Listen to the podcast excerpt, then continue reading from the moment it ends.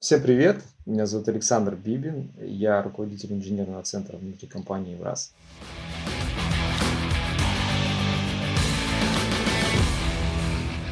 Всем привет! Это подкаст «Конструктивный разговор» и с вами Андрей Галенкин и Сергей Воронков. Всем привет! Всем привет! Александр, расскажи, что из себя представляет компания Евраз? Компания Евраз – это вертикальная, вертикально интегрированная горнодобывающая компания – у нас основные активы в Российской Федерации это две как бы, крупных производственных площадки. Это ЗАПСИП, э, Западно-Сибирский металлургический комбинат объединенный.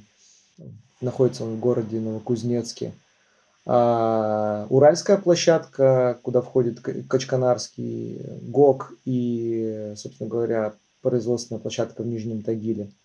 Также у нас есть ванадевые активы у нас в Туле, в, общем-то, в Европе есть э, актив, и также предприятия в э, Канаде и в Северной Америке. Но они достаточно удалены, и у них такая специфическая продукция, да, она никак с э, российским рынком там особо не пересекается.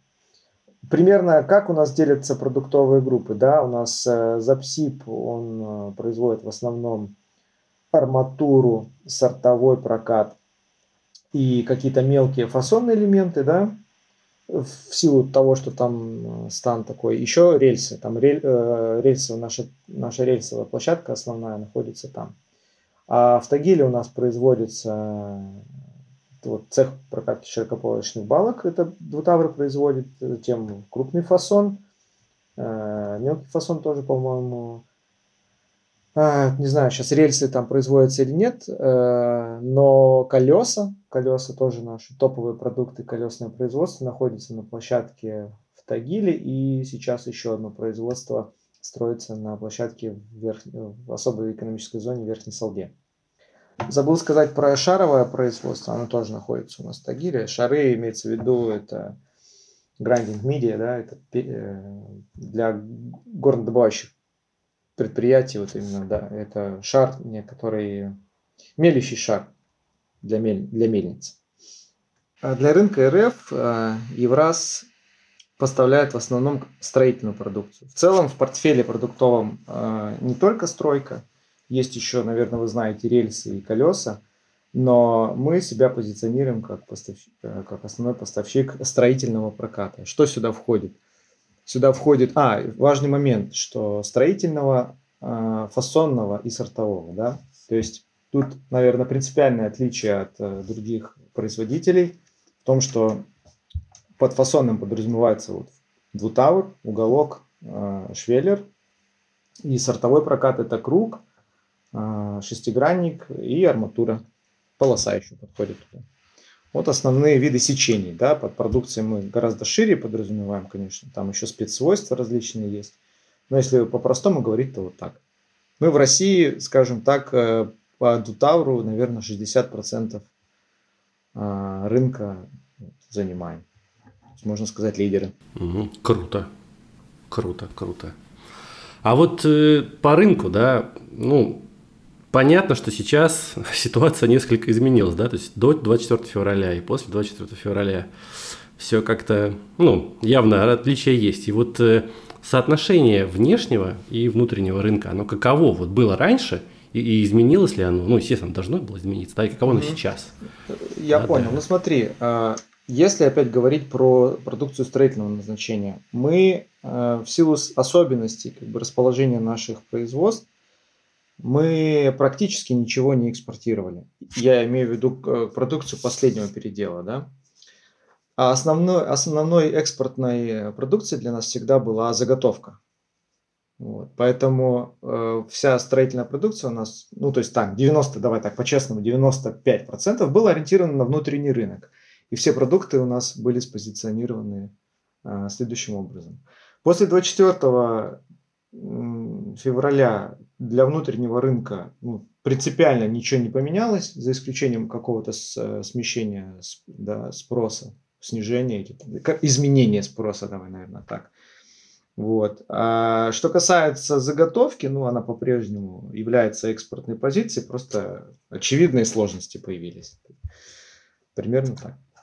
Так, а вот заготовка, чтобы, ну, слушатели наверняка, некоторые, может, не в курсе, это то, из чего делается уже дальнейшие там профили, да, то есть это какой-то вот именно продукт, да, то есть между вот, э, ну, так сказать, вышедший с там стана, да, но еще не обрел, э, который еще не обрел форму там окончательного профиля, да, правильно понимаю? Все, все верно. В качестве ликбеза заготовка, базовая заготовка бывает двух типов, это bloom и так называемый сляп, ну или по-английски slab, да, то есть, соответственно, это некая, в, в неком виде квадрат или в некотором виде такая толстая плита. Соответственно, вот квадрат, он обычно идет на продукцию, на длинные продукты, так называемые long products, да, из которых потом, точнее, спектр которых вот составляет наша продукция в основном. А, а сляб э, раскатывается в лист, как правило, в большинстве случаев, да.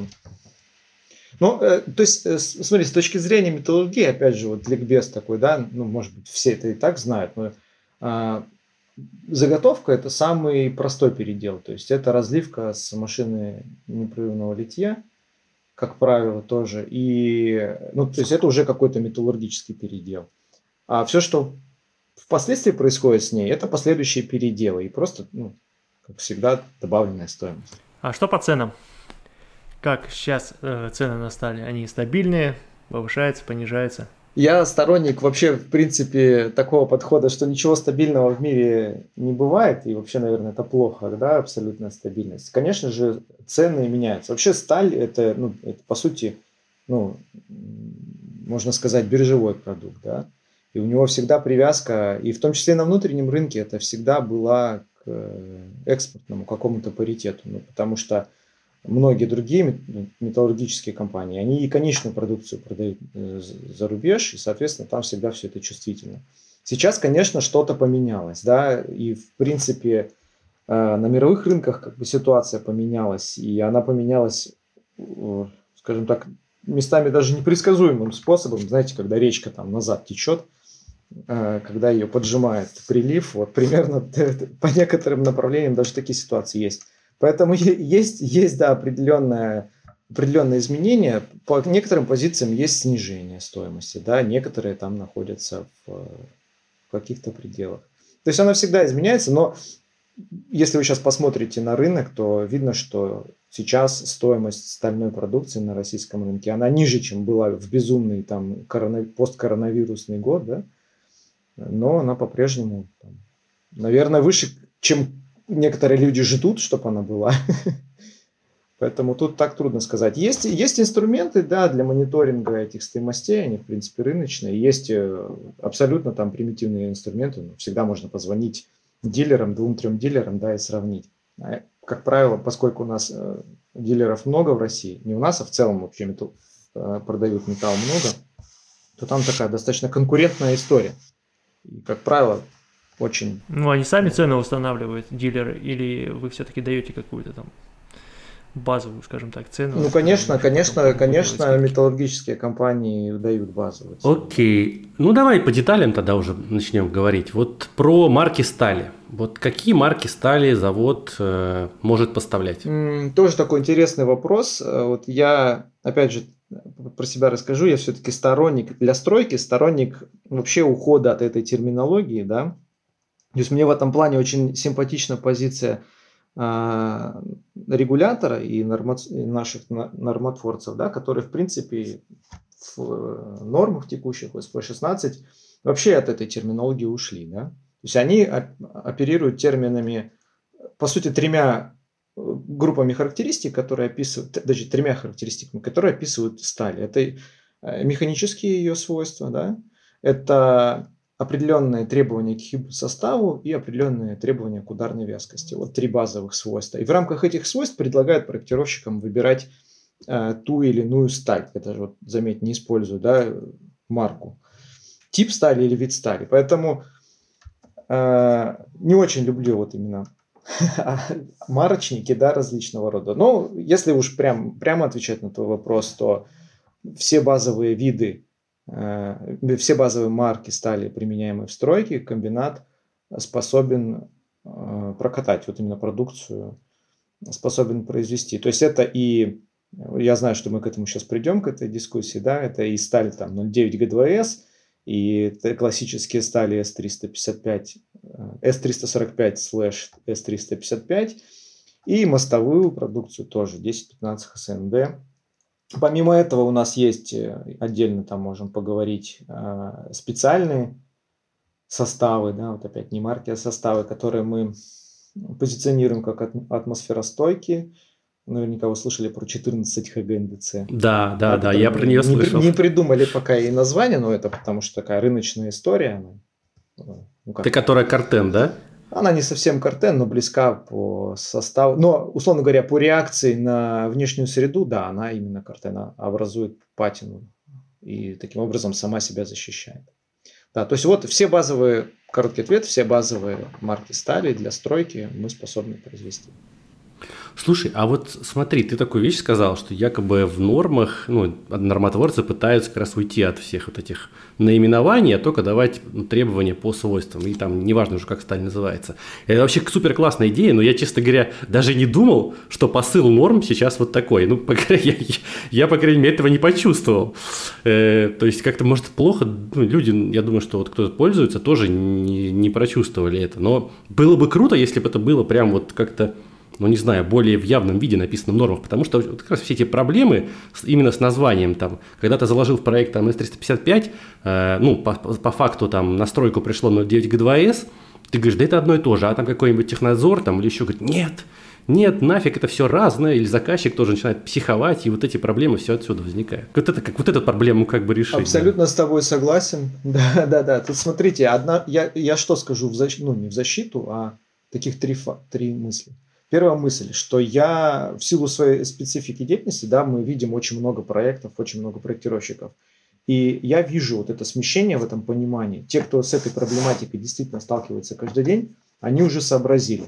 Они понимают, что ну, они могут в проектную документацию писать что угодно. Ну, по сути, да, правильно, они уполно, как бы могут, это проектная документация, это закон, да, который не должен нарушать базовых законов. И они сообразили, что, в принципе, можно добавлять дополнительную информацию для разъяснения таких вопросов. И они вкладывают туда таблички с хим составом требуемым, например. Да, не пишут, не пишут, да, они говорят, вот хотим, вот, чтобы у нас была такая сталь, удовлетворяла вот такому э, как, вот такой вилки по химсоставу, такой КЦВ и такая механика. И все, вопрос закрыт. Неважно, какую сталь ты поставишь.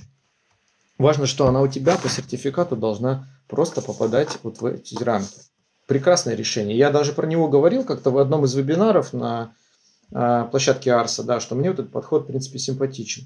Но согласен, что это не очевидный ход, и пока ты с этим не столкнулся, э, ну, ты, возможно, не найдешь такого прямого ответа, что прям э, нормы тебе сказали, вот делай только так.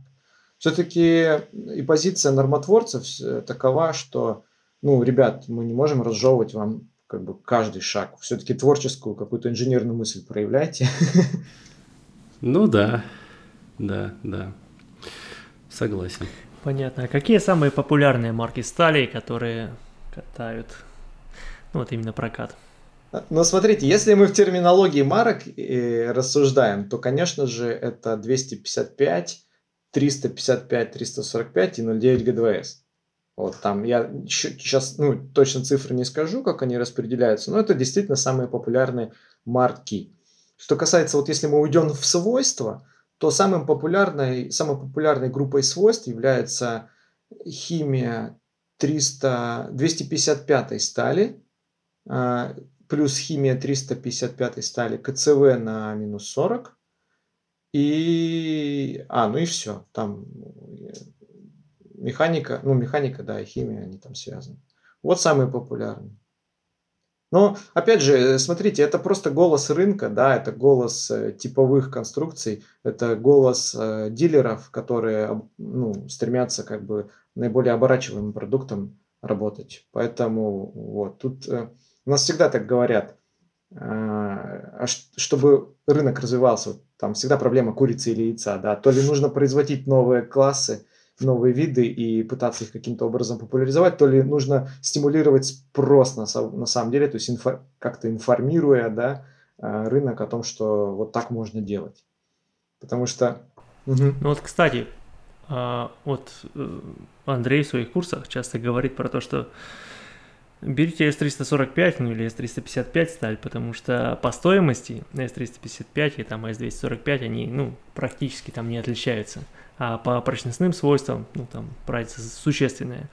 А, вот так ли это? в Евразии. Ну, для конечного покупателя. Продукции Евразии. Ну, смотри, тут надо понять, о чем мы говорим, о стоимости или о себестоимости, да? Это важные моменты. Ну, о стоимости, конечно. Ну, да, давай начнем с себестоимости. Давай, давай начнем с себестоимости, а потом перейдем уже на стоимость. Э, тогда смотри, я начну с того, что с 2000, по-моему, 20 а может даже с 19 года комбинатом, ну именно уральским, у нас два как бы базовых комбината – но вот уральским подразделением было принято решение совместное, что мы будем э, катать всегда класс прочности S355.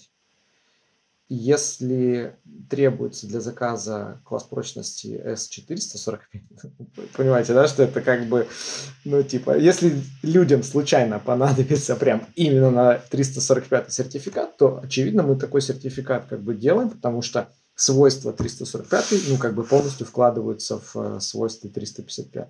Но для нас, мы, нам просто проще, как бы, чтобы не делать много разных отливок, проще э, по себестоимости чуть более дорогую сталь производить и, собственно говоря, вот из нее делать такой, такой два продукта. По сути.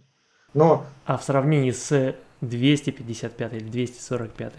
245 катается сейчас? 245 на Евразии именно на НТМК не катается, потому что это была сталь ST3 э, полуспокойная, да. Да, да, да. Сейчас мы ее, по-моему, не делаем. Она делается вот по э, химии 200, 255 стали также. Вот, потому что, ну, и там разброс свойств как бы был такой серьезный. Сейчас мы стараемся более качественный продукт, просто чтобы защитить себя от каких-то рисков, да что все равно там свойствами труднее управлять было. Хорошо, а по, по, по себестоимости S355 и S255, они намного отличаются? Ну да, намного. То есть я всех обманывал, я всех обманывал. А по конечной стоимости? А, ну, по конечной стоимости, я сейчас, честно, я не помню, я а, в последнее время как бы так, ну, не слежу, да, за этими историями, потому что там волатильность достаточно большая. Вот. Но давайте, чтобы не соврать, э, я думаю, что мы можем если кому-то будет интересно, можем, да. Можем какого-нибудь дилера дать. Э, не, рекламировать мы точно не, не будем никого, э, да. Эталонного. Нет, подождите, подождите, я могу, я могу отрекламировать, конечно, я могу отрекламировать Евросмаркет, mm-hmm. одного из крупнейших, собственно говоря, дилерских сетей, да, которая, собственно говоря, нам и принадлежит. Ну, как, наверное, у любых сейчас игроков. Все, все, все кто нас слушает, обязательно посмотрите на Евросмаркете сколько стоит S355 сталь и сколько стоит S245, э, 255 сталь. И сделайте вывод, да, о том, что Андрей вам говорил правду или, или все-таки немножко, как это сказать, более мягко, вводил в заблуждение.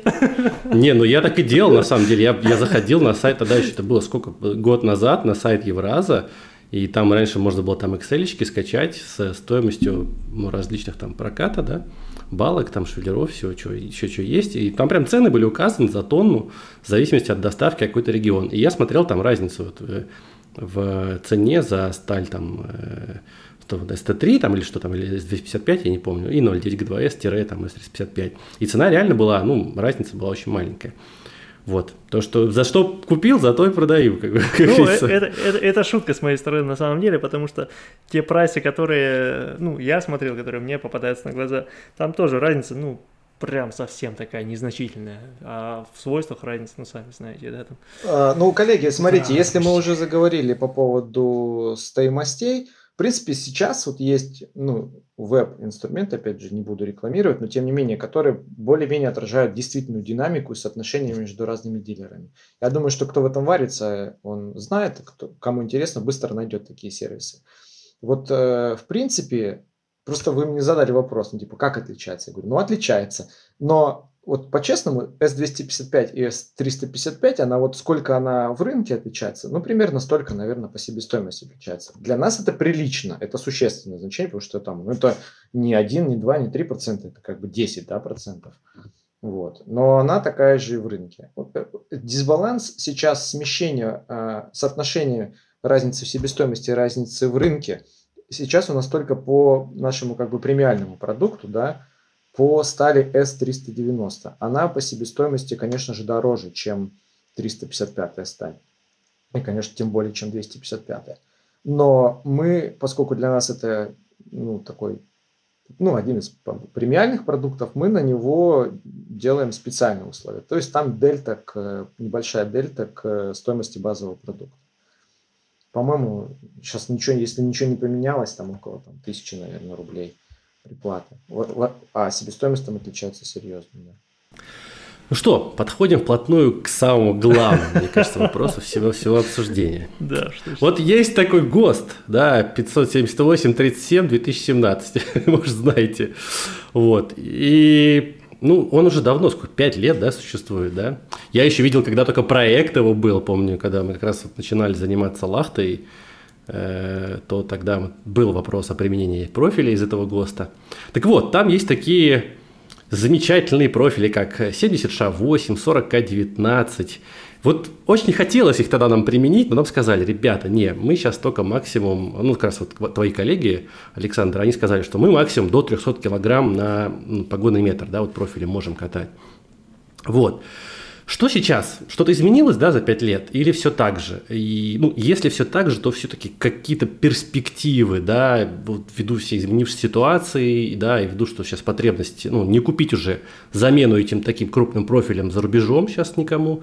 Есть ли все-таки вот, э, ну, шанс, что это все-таки появится скоро у нас?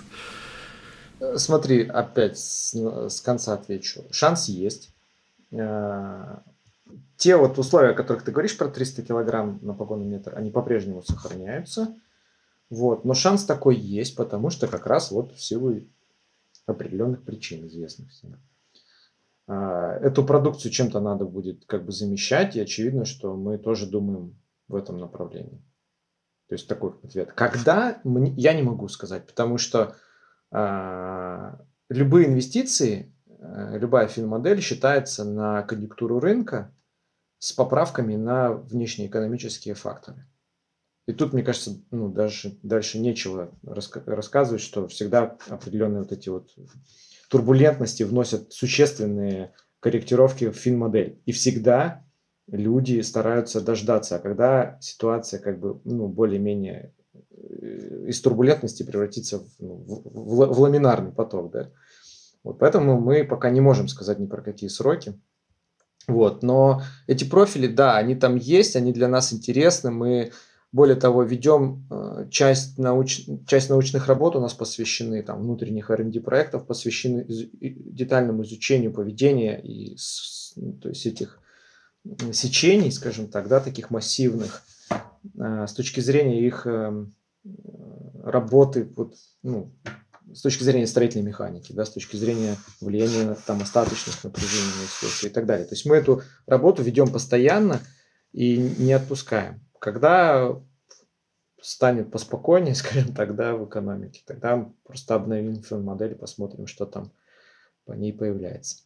Пока ничего сказать не могу, да, сварные очень дорого говорить, Арселор не ввести, но да, вот мы думаем над этим направлением думаем. Слушай, а вот у меня такой вопрос сейчас родился. Э, вот я знал, да, что альтернатива, да, вот есть, ну, это Арселор, да, это самый известный, как бы, э, ну, по крайней мере, мне, я считаю, что это самый известный какой-то в мире, да, вот, э, ну, когда компания, которая производит эти большие профили, ну, и вообще остальной производитель.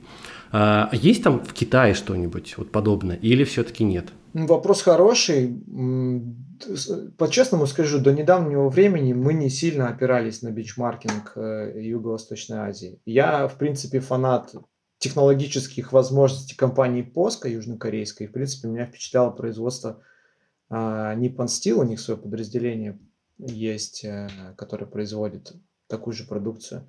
У них есть, да, там какие-то heavy flanges, но я точно не помню. Вот история с Хистаром, я так понял про него все-таки, на него сравнение, она очень специфична для Арселора. Если раскрутить историю вообще, если вот интересно, да, там я очень много научных работ почитал, которые еще с 70-х годов, по-моему, шли, про вообще про свойства этого сечения и про технол... совокупность технологий производства. Да? То есть там все эти работы, они ведутся как раз э, Люксембургским э, университетом каким-то, да, как раз супер плотном взаимодействии Арселора. Очевидно, это их ноу-хау, и очевидно, это их как бы такой премиальный продукт, который они сами придумали, сами развили и очень-очень долго к нему шли. Поэтому, наверное, прямых аналогов мы нигде, наверное, не найдем. Я имею в виду, что не просто геометрия, да, ты, ты же понимаешь, что там куча всяких фишек, связанных с, и с группой новой кривой потери устойчивости отдельной, да, которых сейчас, правда, по-моему, вернули, но для Хистара, по-моему, оставили как раз. Точно не помню, там в новом изменении в EC3. Вот, но таких именно конкретно сечений я вот ни у кого не видел. Подводя итог, то если будет спрос, то этого ожидать э, можно, но пока что, пока ситуация у нас такая неопределенная, сказать ничего наперед лучше не говорить, да, чтобы потом... Ну, я бы, я бы добавил, перефразировал, да, чтобы не так, э, не, не, не звучало так трагично. Спрос мы видим, да, так скажем. Просто капексная часть, она очень большая на такие проекты. И просто нужно очень, как бы, очень быть аккуратным в принятии таких решений. Но еще скажу, что мы не оставляем и более тонкие настройки. Например, я вот забыл сказать, мы в прошлом году освоили достаточно хитрое сечение. И опять же, у меня почему-то из головы вылетело. Это точно из группы 40 а, из 40 группы, по-моему, широкополочная, но очень толстая, с очень толстыми стенками, по-моему, 47 что-то такое. Я точно не помню уже, потому что ну, слишком много всего в голове. А, задача была очень простая, там, это прям, причем под объект, мы произвели это под объект.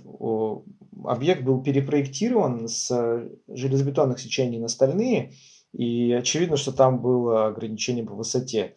И совместно с коллегами подобрали такую геометрию, да, которая подходила, и вот только такое сечение входило, и там специальная прокатка была у нас, пришлось там в полуречном режиме отрегулировать, но тем не менее, вот такое достаточно тяжелое сечение смогли с гарантией свойств произвести. То есть без каких-либо технологических трансформаций на стане. Вот так. Интересно. Эм, а по поводу того, что есть в наличии и что нет в наличии, что можно достать, что нельзя достать, и вот э, где это можно узнать, как это узнать? А, смотрите, у нас э, несколько есть способов сейчас, которые мы для рынка транслируем. Первый способ, начнем с цифровых да, способов, цифровых продуктов. Есть такой сервис, он называется StillRadar. Сейчас мы его развиваем как некий отдельный веб-портал, но в принципе в перспективе он может стать неким таким микросервисом, да, к которому можно будет обращаться с каким-то запросом, возможно, через API, возвращать какие-то данные. StillRadar создан для поиска остатков двутавров по складам дилеров. Звучит просто, но техно, технически это очень трудно реализуемая задача, потому что это для всего рынка, да, все дилеры разные, у всех разный характер, у всех разная специфика работы. Но тем не менее, каким-то образом этот сервис помогает сейчас э, находить остатки по двутавру, возможно, в перспективе он поможет и другие продукты искать. Точно не знаю статус этого проекта, у нас там отдельные люди этим занимаются. То есть вот стил радар э, способ номер один. Второй способ это все-таки да через Евросмаркет, потому что там достаточно тоже э, напомню Евросмаркет это то, что было раньше сетью EMI, дилерской сетью Евраза. Вот сейчас просто там трансформация произошла, в том числе и цифровая, да, и он стал более э, клиент-ориентированным, в том числе и на розничного клиента. И у них достаточно интересный магазин, я тоже принимал участие там, как бы в разработке клиентских путей. А, там тоже можно увидеть наличие определенных продуктовых групп. А, это вот два цифровых сервиса. Что важно? Они отражают, они, э, поисковый запрос в них отразит реальную ситуацию на рынке. То есть то, что есть вот прямо в рынке. Но существует такой способ, когда мы продукцию продаем как бы прям с проката, да, по спец, э, спецзаказу там или каким-то спецсвойствам, какая-то порезка специальная. Этим занимается у нас отдельный, отдельное юридическое лицо, отдельная компания внутри. И для того, чтобы понять, что мы можем, здесь нужно обращаться к менеджерам по продуктам. Эти контакты, в принципе, я могу дать. То есть у нас продуктовые группы делятся как на фасон, это швейный уголок, двутавр как отдельный продукт и плюс арматура. По каждому из продуктов есть продуктовый менеджер, который занимается развитием и работой с клиентами. А, и он поможет дать текущую ситуацию. То есть это пока что личное, личное взаимодействие. Угу. То есть, э, если там, я знаю, что у меня там проект только-только готовится, да, там еще до закупки далеко, там мне не интересно, что есть на складах, я хочу узнать, в принципе, там через полгода, там, или там через какое-то время, мне, ну, мне это понадобится, то с такими вопросами, могу ли я рассчитывать на это, это надо обращаться именно к продуктовым менеджерам, да, вот, контакты которых постараемся приложить. Правильно понимаю? Именно так, и я больше того скажу, это самый грамотный способ с точки зрения управления жизненным циклом проекта. Потому что вот в наше время, мое мнение такое, в наше время, когда очень быстро все нужно делать, запроектировать сечения, которых не существует, а потом сообразить на закупке, что а давайте-ка посмотрим, и посмотреть при этом в то, что есть на рынке, ну, это как бы называется тушение пожара. Мне кажется, грамотный инженер и правильный инженер, он думает всегда наперед. И даже местами, ну как, не за себя, да. То есть инжиниринг это не, не только про, то, про, про расчет конструкции и выбор э, соответствующего сечения, это и про планирование. И поэтому я абсолютно согласен делать лучше заранее. Окей. А вот э, с какими объемами стоит обращаться? Там, допустим, ну кому-то надо там, знаешь, 2 тонны, а кому-то там 100 тонн. Вот э, минимальный объем какой-то есть, да, тут, чтобы обращаться? А, э, сложный вопрос, потому что да, минимальный объем есть, был, по крайней мере, да, является он, называется он монтажной партией, и, как правило, он кратен там либо он завязан на кратность э, смены волков прокат, на прокатном стане, ну, то есть на определенную цикличность, либо он завязан на отливку, да, ковш, емкость ковша это 150 тонн. То есть, чтобы отлить заготовку, потом пустить ее в прокат. Либо просто, если там заготовка готова на смену волков. То есть, там определенный цикл есть. Но тут как? Если это рядовой продукт, какой-то, да, и то мы по нему, конечно, и, и, и он не попадает в компанию, то там, конечно, вот это будет выставлено, да, как минимально входящий, типа там 150 тонн, иногда бывает там до 300 тонн с учетом смены волков.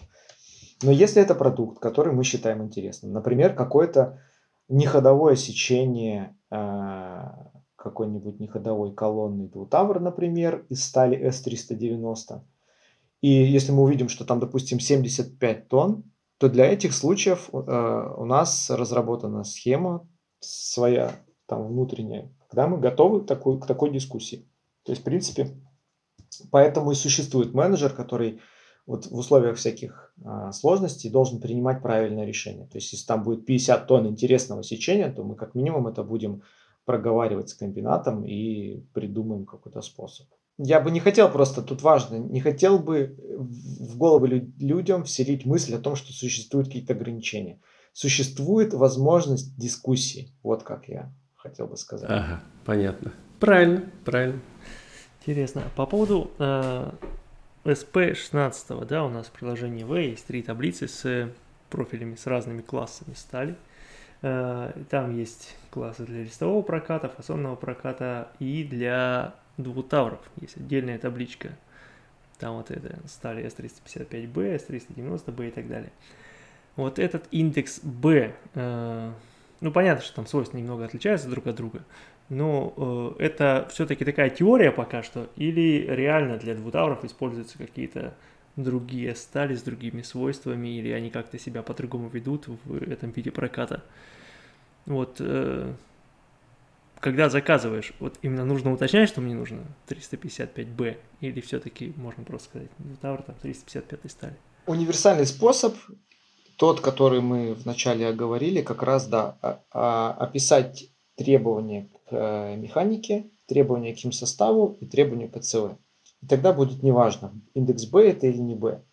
А, это правильный способ, как бы, да, самый такой сложный. В целом, там никаких вот принципиальных отличий нет, а, поскольку там те же самые, те же самые химия стали используется, то просто с другими вилками, если вы там внимательно посмотрите, там чуть-чуть отличаются диапазоны, да, в гости, да, и так далее, то э, без нарушения сва, ну, то есть углеродного эквивалента. Как бы отсюда вывод, что ну, принципиальных отличий нет принципиальных отличий нет. Важно, чтобы просто это ну, было прописано и согласовано. А для того, чтобы это было согласовано, вот я говорю, лучше такую табличку сделать, и тогда все вопросы отпадут. Генеральных отличий а вот этот индекс B, он, он намеренно был введен? То есть намеренно вот так вот выделили двутавры в отдельную таблицу, сказали, что у нас отдельные там будут характеристики для двутавров, а для всего остального фасонного проката у нас будут другие характеристики. Давайте так, э, изначально сталь для строительства у нас а, опис, ее свойства и, как бы технологии производства описаны в известном ГОСТе 27772. И если там внимательно посмотреть, то сталь, а, вот на самом деле так, вот по-другому скажу, из, из, и плоский прокат, и фасонный прокат идут вместе рука об руку примерно до границы 355 стали. Дальше идет некая такая бифуркационная точка, да, и в этом месте чуть-чуть отличаются уже продукты, а точнее они могут там ветвиться, да, во много-много случаев. И вот двутавр 340, 390 и двутавр 440, они отличаются несколько по, по крайней мере в той версии, когда ГОСТ появился, они отличались от ГОСТа 27772. И поэтому был введен такой индекс, в том числе, точнее, поэтому был введен индекс B для них. И он был распространен на всю группу классов прочности. Вот просто простой ответ. Но впоследствии нормы эволюционируют, нарабатывается как бы практика, да, статистические данные по механическим свойствам проката. Я думаю, что все в конце концов гармонизируется. Нормы эволюционируют, к этому нужно нормально относиться. И я считаю, что этот процесс как бы ну, такой понятный.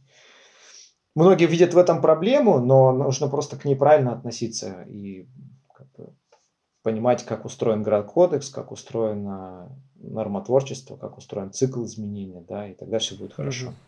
Ну, это как в той известной шутке, это не баг, это фича. Да-да-да. Ну, в целом, да. В целом, да. Понятно.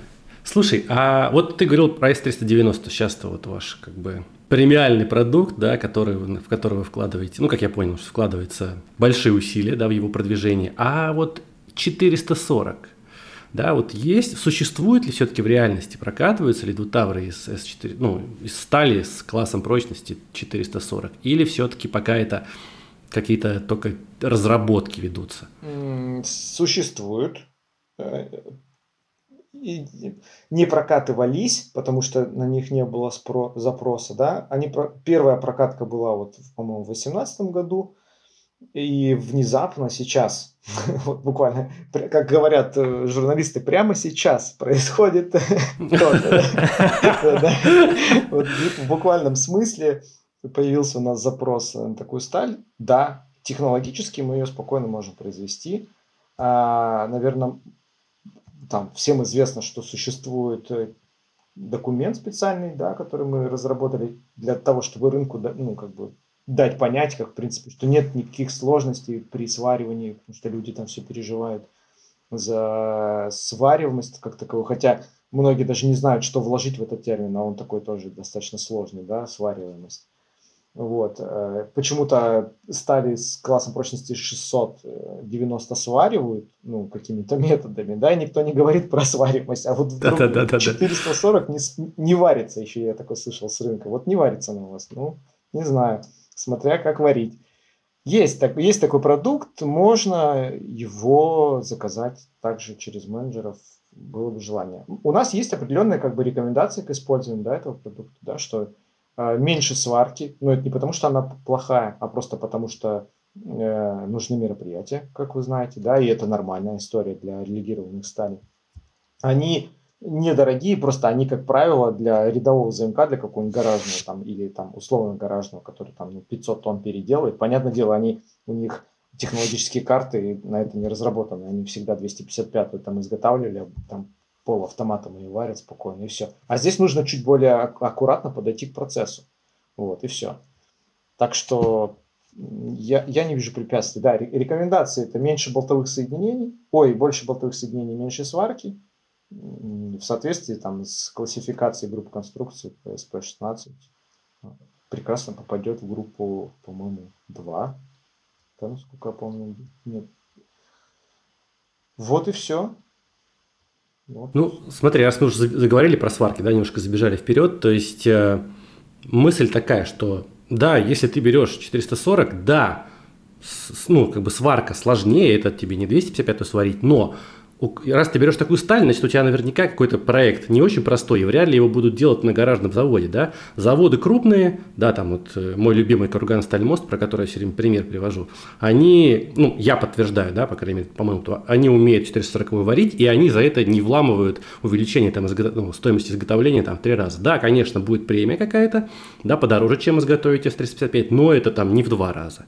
То есть, если вы применяете это ну, вот эти высокопрочные стали и работаете с крупными заводами, то проблем со сваркой быть не должно. Да, есть задачи.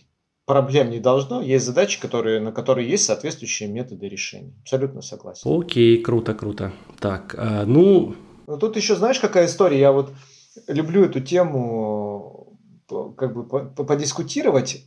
Ты очень хорошо сказал про э, крупный завод и маленький завод. Вот Сейчас, опять же, рынок так устроен, и вот просто на Западе это посмотрели, у нас, слава богу, уже тоже есть люди, которые уже такие подходы применяют. Вот есть у тебя э, КМ огромной, огромного завода, да, который, допустим, класс КС-3, все серьезные конструкции, ответственные там и все такое прочее.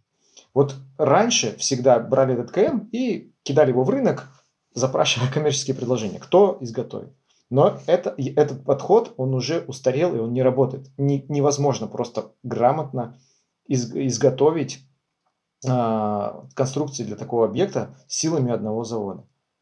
Важно очень, либо завод, который занимается этим, должен это уметь, либо представитель заказчика или там EPC, он должен правильно проанализировать, из чего состоит Э, этот проект, классифицировать эти конструкции и распределить заказ таким образом, чтобы сложные конструкции ехали на, на завод со сложной специализацией, простые, средние на средние, а простые хворост, может быть, он с сервисного металлоцентра э, закажет просто обрезанный в размер просверленный, и строители на площадке соберут на монтажной сварке.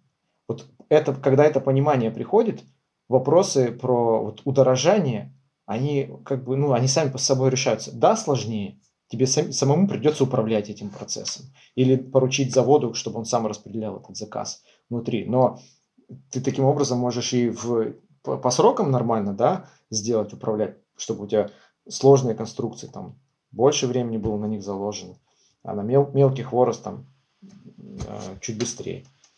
Я сторонник вот такого подхода, мне кажется, это очень э, современная история позволит избежать этих проблем, когда кто-то маленький не может изготовить что-то сложное. Ну да. Нет, мы так и делали вот в своей практике, когда я в Renaissance Construction работал, мы, ну, у нас просто объекты, по сути, всегда были крупные, да, и мы всегда так и делали, там, на 3-4 завода, от там самых крупных до, до в том числе от маленьких, а гаражных. Вот, все это распределялось, и все работало, вот, конечно, увязывать было иногда тяжело КМД, когда там делают, там иногда там, что-то не совпадало, но это, это как бы решаемые вопросы там. Все. Вот. Возвращаясь еще э, к свойствам проката, э, у меня такой вопрос, он опять же дилетантский. Да, да хватит тебе, Серега, что ты? В своей жизни занимался ну, крайне немного. Насколько реальная прочность проката выше той, которая указана в марке? Ну, допустим, возьмем ту же S355. Вот Сколько там можно ожидать? Хороший вопрос. А о какой прочности мы говорим? Мы говорим о временном сопротивлении или о пределе текучести?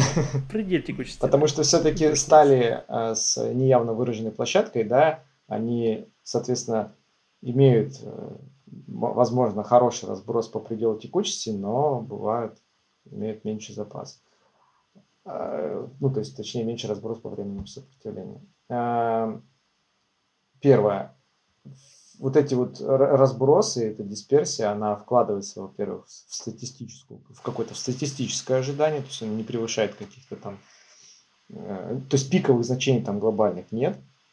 Но если прям в цифры вдаваться, я не знаю, какое-то на практике имеет, конечно, значение, Ну, я думаю, что 355 может подняться к 300, даже 80 бывает. Вот так. Да, без гарантированного перекрытия, но может так быть, да.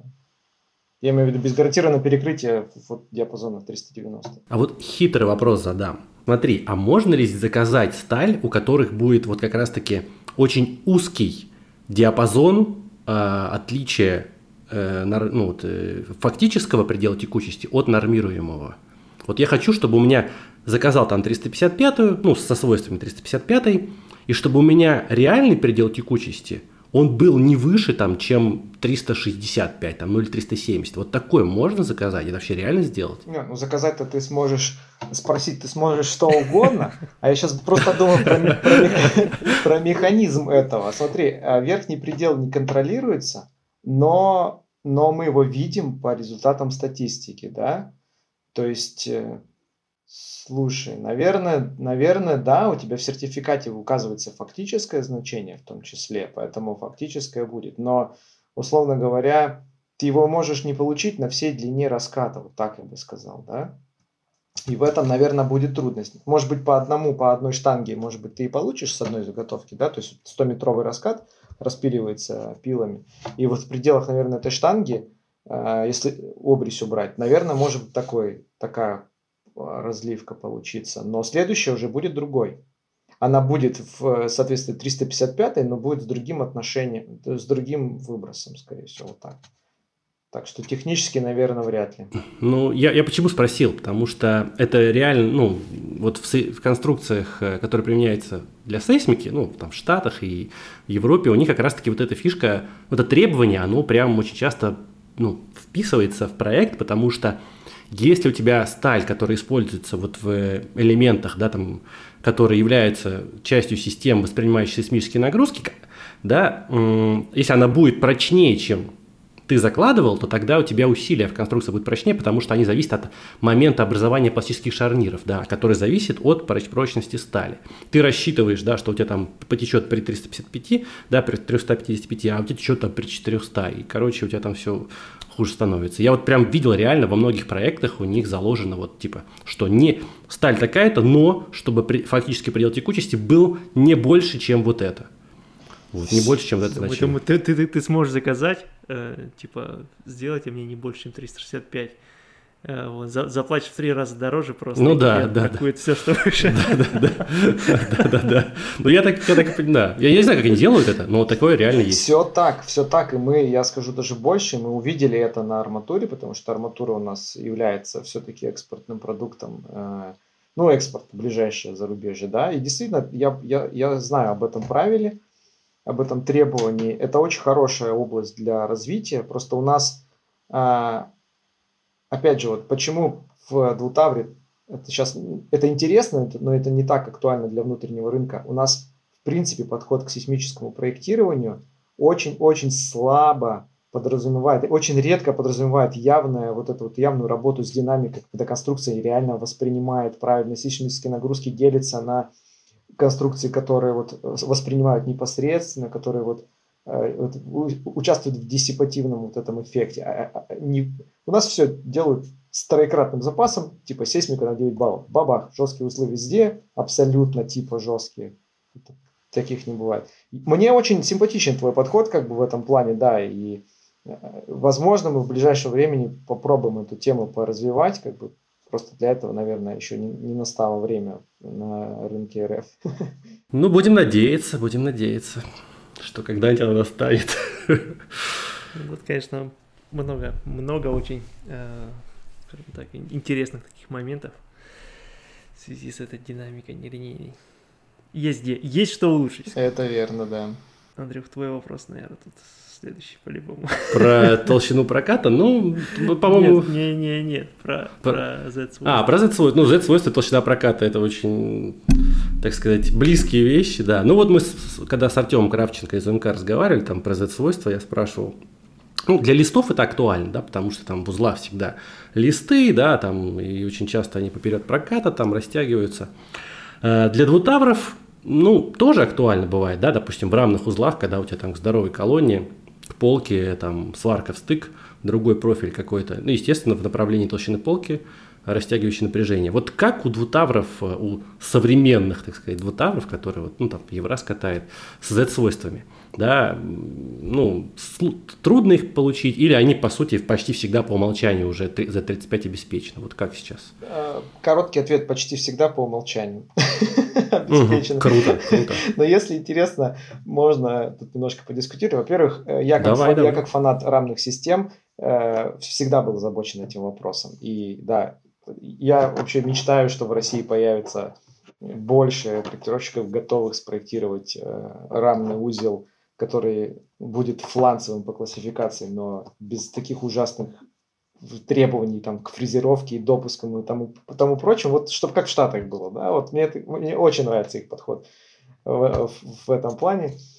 Э, да, встает вопрос про Z-свойства. Там более-менее все в порядке. Э, спасибо технологии прокатки. В отличие от плоского проката, где двухстороннее сжатие да, происходит, у нас все-таки объемное сжатие.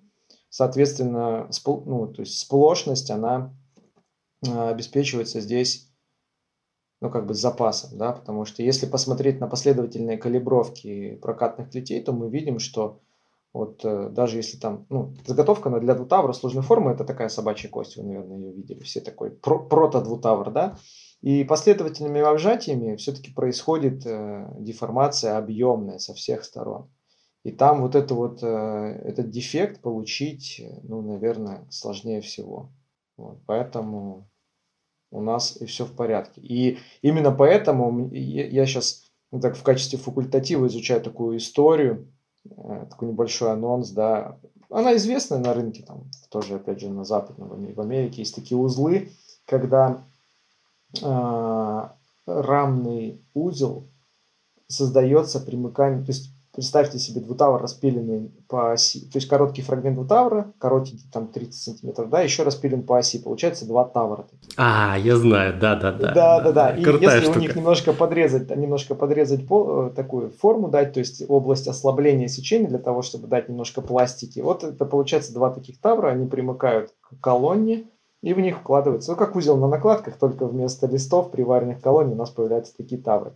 И там, получается, и там требуется контроль сплошности, но в силу того, что у нас более-менее все хорошо с этим продуктом, у нас как бы мы от этой задачи ну, избавлены, да, и плюс ко всему в сечении там достаточно хорошая пластика может появиться.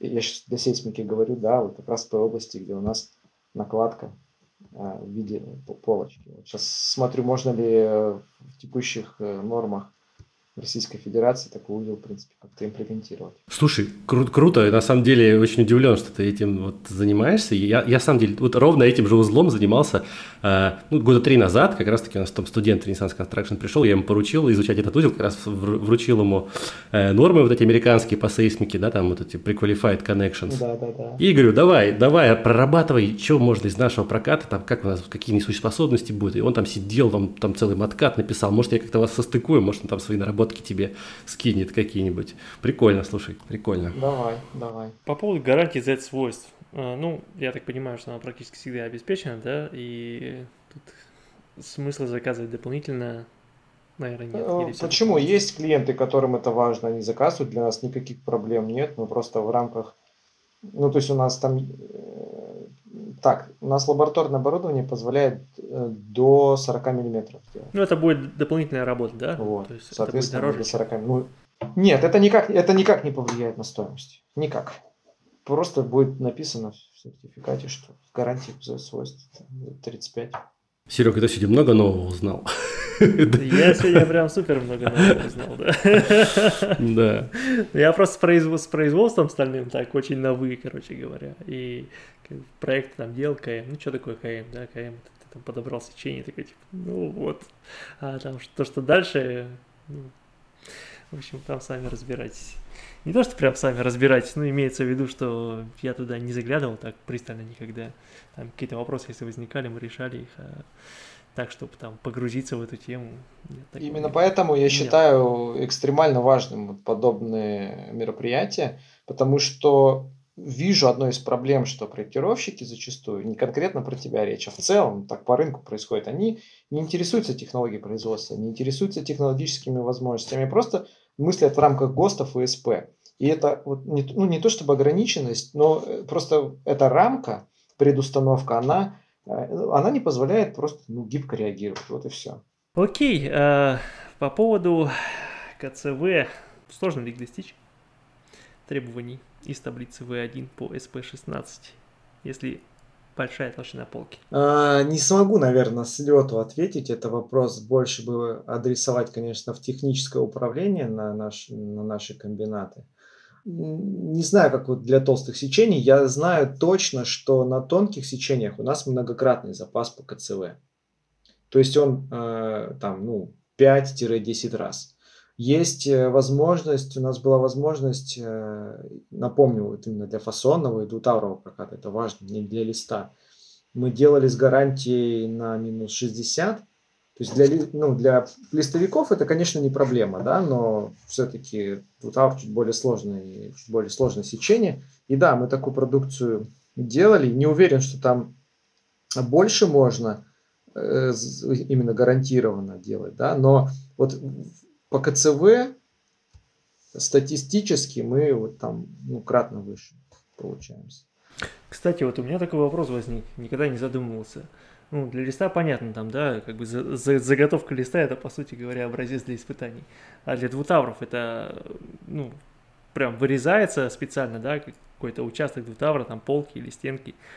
Или его там отдельно прокатывают этот образец? Как это происходит? Э, первый вариант все так. Э, вырезаются образцы, там несколько видов образцов есть. Есть так называемые гантельки, да, такие вот, э, собственно говоря, для испытаний на разрывной машине. Соответственно, ну да, это, это обычно это вырезаемые образцы, причем понятно, что в двутаврах там ну, больше образцов нужно, для каких, допустим, для научных каких-то испытаний гораздо больше образцов нужно, потому что э, всегда хотят увидеть свойства там, краевые свойства в полочке, э, центральные э, свойства в полочке, да, потом узел с, точка сопряжения стенки с полкой и там по, пол, по стенке еще где-то тоже по высоте, то есть несколько образцов получается. Это была первая часть выпуска, вторая часть выйдет через неделю.